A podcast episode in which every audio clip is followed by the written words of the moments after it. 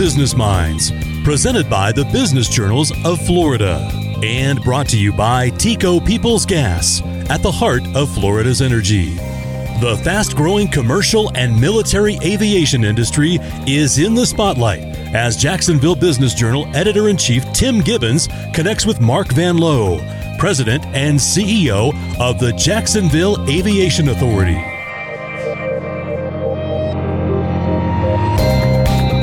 Again for joining me. It's always good to talk to you, and particularly now looking at the growth of the Jacksonville International Airport and looking at some of the exciting plans in the coming in the future, it seemed like a, a good time to sit down and chat. So I do want to spend a decent amount of time talking about the future and what you see on the horizon. But before we do that, let's go into the past a little bit.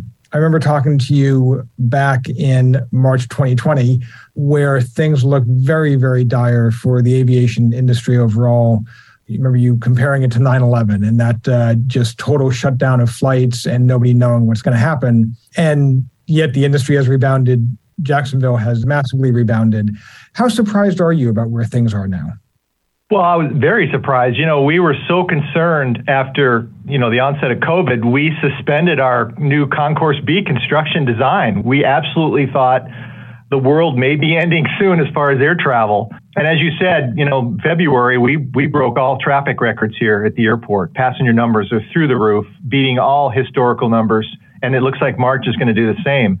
With that said, the business travel is still not back yet. So I think it's kind of a good news, bad news that we're lucky it's not because I don't know what we would do with all those business travelers on top of the leisure travelers. But I think these projections exceeded what I originally thought by about two years. We were all told about after COVID or during COVID that it'd take about five years for us to get back to where we would be in the United States. And of course, we're exceeding that expectation uh, tremendously. You talk about the, the number of passengers. One of the key stories, I think, in Jacksonville is also the, the number of airlines. So in recent years, there's been more of an interest. I know this will go out throughout Florida, not just coming to Jacksonville, but you're having more airlines who are looking at the First Coast as a place where they want to fly. What's driving that? Well, I, I think COVID helped that a lot. I think it put a lot of eyes on Florida when people were all of a sudden trapped in their homes or remote working and decided, well, I could do that on a beach somewhere in Florida. So a lot of the airlines we had been talking to over the years finally saw the light and said, well, you know, maybe we should put some service down in the Jacksonville area because of the businesses.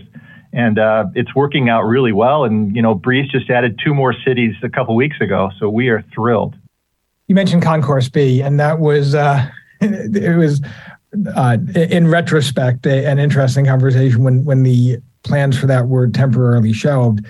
Concourse B has been something that the airport has been has been on your radar for years as a thing that might happen at some point in the future. You were beginning that process, and then COVID hit, and now you're you're in full swing on that. Explain to people who might not be familiar with the Jacksonville Airport what Concourse B will will bring to the table. Well, if you fly into Jacksonville late at night or leave early in the morning, you will see aircraft parked at all our gates and all over the ramps. There just isn't enough gate space here for the airline. So that's a bit of a problem to an airline who has a lot of flights going out and then they have to physically tow those planes from other parts of the airport to bring them to the gate to put people on them. So Concourse B will give us initially six new passenger gates with a ton more concessions, what people really want. They want food, beverages, and, and things, you know, in the airport. So that will almost double what we have today. And it'll give us another airline lounge. It's going to be a fantastic new expansion for the airport. And additionally, uh, we'll bring in more uh, more flights. The Jacksonville Airport has, for years, shows up on on the lists of uh, you know the JD Powers travelers like coming through it. As you add more flights, that can be difficult to keep those high standards. Um, and frankly, it has to be even harder to do it when you're you're in the midst of construction. How do you manage that as the as the CEO of the airport? How do you keep the the standards high when you have all of these balls in the air? Well, you're absolutely right. And that was one of the top concerns we had when we were talking with the contractors and the architects about this new facility. You know, right now we're in the middle of our checkpoint expansion and that's been a tough, uh, tough project. It'll probably go on until Thanksgiving, and, and we're taking down two passenger security lanes at a time to remodel and put in new equipment. And so people come to the airport and they see lines that seem to be a little longer than they used to be. And of course, all the satisfaction awards we won are a result of our employees, our custodial workers and our maintenance workers who keep this place looking new. And so we know we have to hire more of those folks. We have to have a longer day, maybe a 24 hour cleaning period now instead of um, 18. We want to maintain that ranking. I mean, we've been pretty proud of that over the years, and we seem to get first place every time we try and enter. So uh, it's something that's very, very uh, near and dear to our hearts. I was actually flying a, a, week or so ago and did actually show up a little bit earlier because I, I was I knew the construction was going on. Things did go very smoothly through security, so that was that was very good to see. Well, TSA has been a wonderful partner. You know, this is a big deal for an airport our size to be getting all this brand new state of the art equipment that will double the throughput. In other words, it'll cut your waiting time in half for a customer. And right now, when you show up early in the morning, you see the lines are long and they may be intimidating, but they move really quickly. And the TSA staff here is one of the best I've ever worked with. So talk about how you you build on that. The amenities that are coming to the airport are both pre and post security. I know came out of talking to travelers. What were they looking for? What did they want to have? Once the all the projects are done, there, there's Concourse B, there's the stuff before the concourse, there's more parking coming. You look at the airport five years in the future. What uh, what do you see? Well, I want to see the passenger get off the airplane who's probably not been to Jacksonville in a while, or maybe they'd never been here. When they come through the terminal, I want them to know they are in Jacksonville, Florida, and they're going to see the, the bright floors, the sunlight, but more importantly, the food that we have to offer. Most of it lately is from our local vendors. We made a big deal about that. We, we know we still have to have the the national vendors that people know of, the Starbucks and the restaurants they see in other airports. But in Jacksonville, Southern Grounds is now here. They're opening up their second location in the airport. Firehouse Subs has now got the second location we just opened a few weeks ago. And we're talking to other local vendors. We want to give people, and we heard this from our passenger surveys, is they want more food and beverage choices and not so much shopping. And so that was one thing we really addressed over the past few years. You know, we had we had one of the largest Brooks Brothers uh, stores I've ever seen at an airport here, and there was hardly anybody ever in there. Well, that store is now gone, and we've replaced it, or will be replacing it. We have a burger joint now, uh, Burger Fi, which is doing really well. So it's just what the customer wants to see and eat. I've always wondered how many people buy a suit, you know, when they're walking through an airport. It just seems like a slightly odd purchase to me. But I uh, agree. You know, I could see where they would buy maybe a shirt or a necktie or a pair of socks, but the Brooks Brothers is really, really nice, uh, affluent, influence store, and uh, I didn't see a lot of people in there. Pulling the camera back a little bit, we've talked kind of about the specifics of going through COVID and then coming out and, and then diving, you know, headlong into a, a one of the biggest expansions the airport has seen, which has to be challenging from a management standpoint, where you, you you're kind of dealing with a really hard time for the aviation industry and then a really exciting time for the airport when it comes to growth. How do you approach that as the CEO? It's hiring and maintaining and retaining the right people.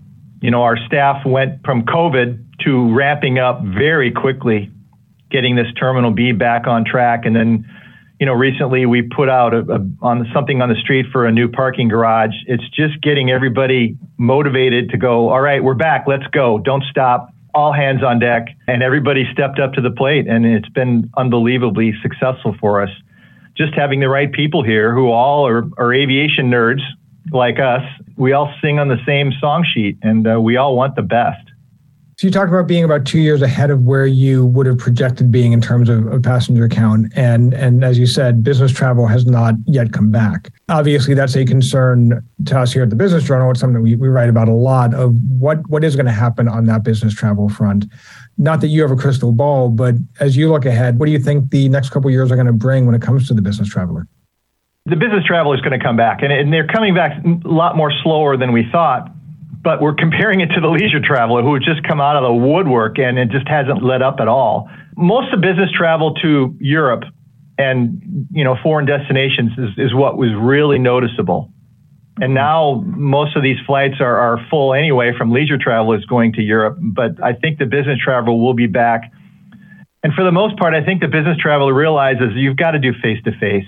Zoom calls, we're over those. And we're tired of them. We want to see the personalized handshakes and the going out to dinner with your clients. And you can't do that sitting at home. You've got to go into those locations.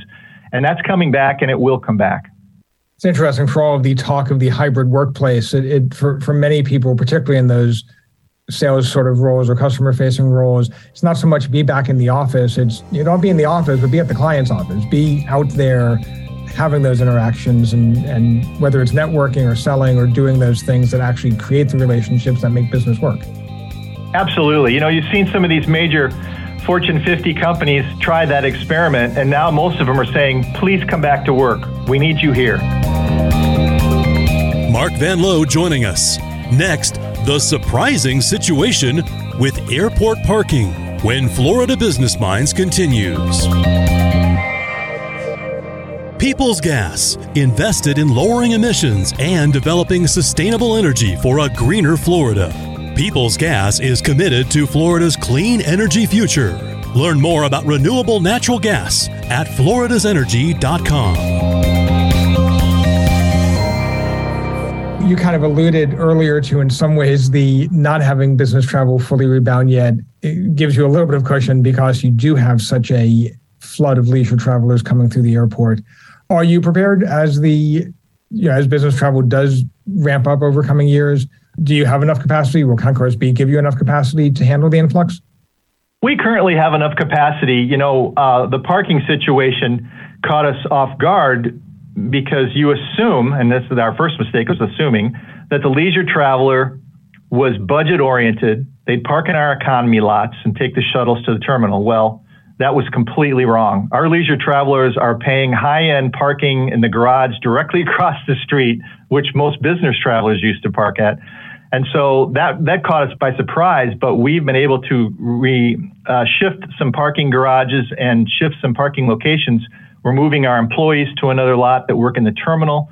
And so we are making space available. Now, we do occasionally run out of parking in some different areas for a little bit during the day until the next flight comes in and then the parking lot opens up again. But that's constantly going on and people are, are noticed to that of our signage. But for the most part, we can handle for the next few years the increase, given we know that that Concourse B will be online and then also our new parking garage will be online in two years also. So we've been talking a lot about uh, Jacksonville International because for, for, many of our, our, readers and our listeners, the future of the airport and, and its growth is, is very important. But I did want to touch just briefly on one of the other airports in the system, which is Cecil, where you have the one of the biggest projects the Aviation Authority has ever done with the expansion of the, the Boeing facility there. Explain a little bit about, about what you, as the Aviation Authority, are doing out at Cecil and the economic impacts of that.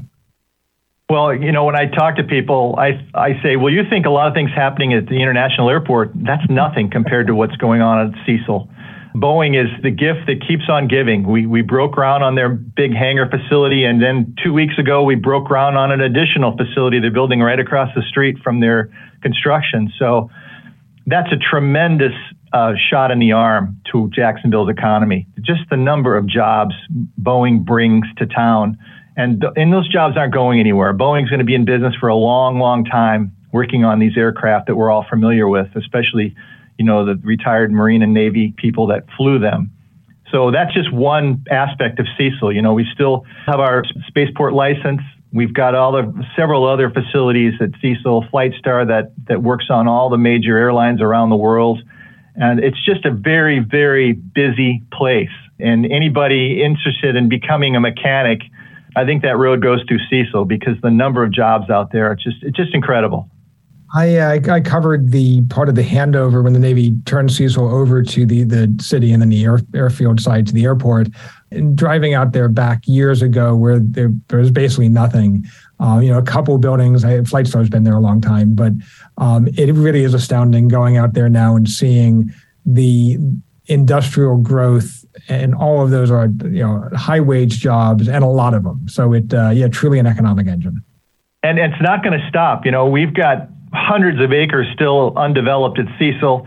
of course, incredible access to the interstate system. The port is right down the road. So it's one of the few remaining spots in the United States where you could bring a mega project to and have it all encumbered on one location. So we're still out marketing uh, around the world for that location. And I think, you know, I wouldn't be surprised to see major announcements coming in the next few years.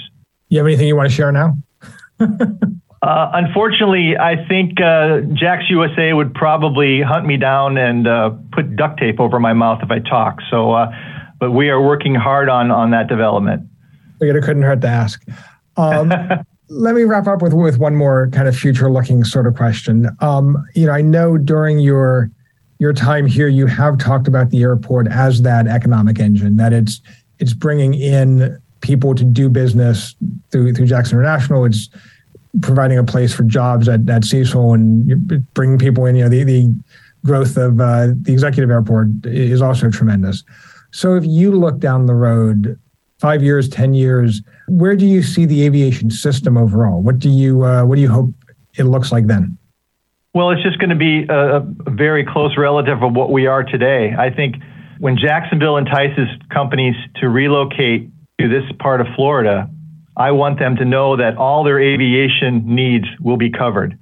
Whether the CEO has a private jet or the CEO has a, a Cessna 152 he likes to fly on weekends, or their business travelers need to go around the world at a moment's notice. Uh, we have four airports that can handle just about anything that they need in the aviation business. And I want that, that box to be checked when the chamber is out searching for new companies to come here. Excellent. Well, that I think is a, a good point to, to end this on. I really do appreciate you taking the time to chat with me, and I look forward to seeing that, that future come into reality. Well, anytime. I appreciate it. Thank you for downloading Florida Business Minds, presented by the Florida Business Journals, and brought to you by TECO Peoples Gas at the heart of Florida's energy.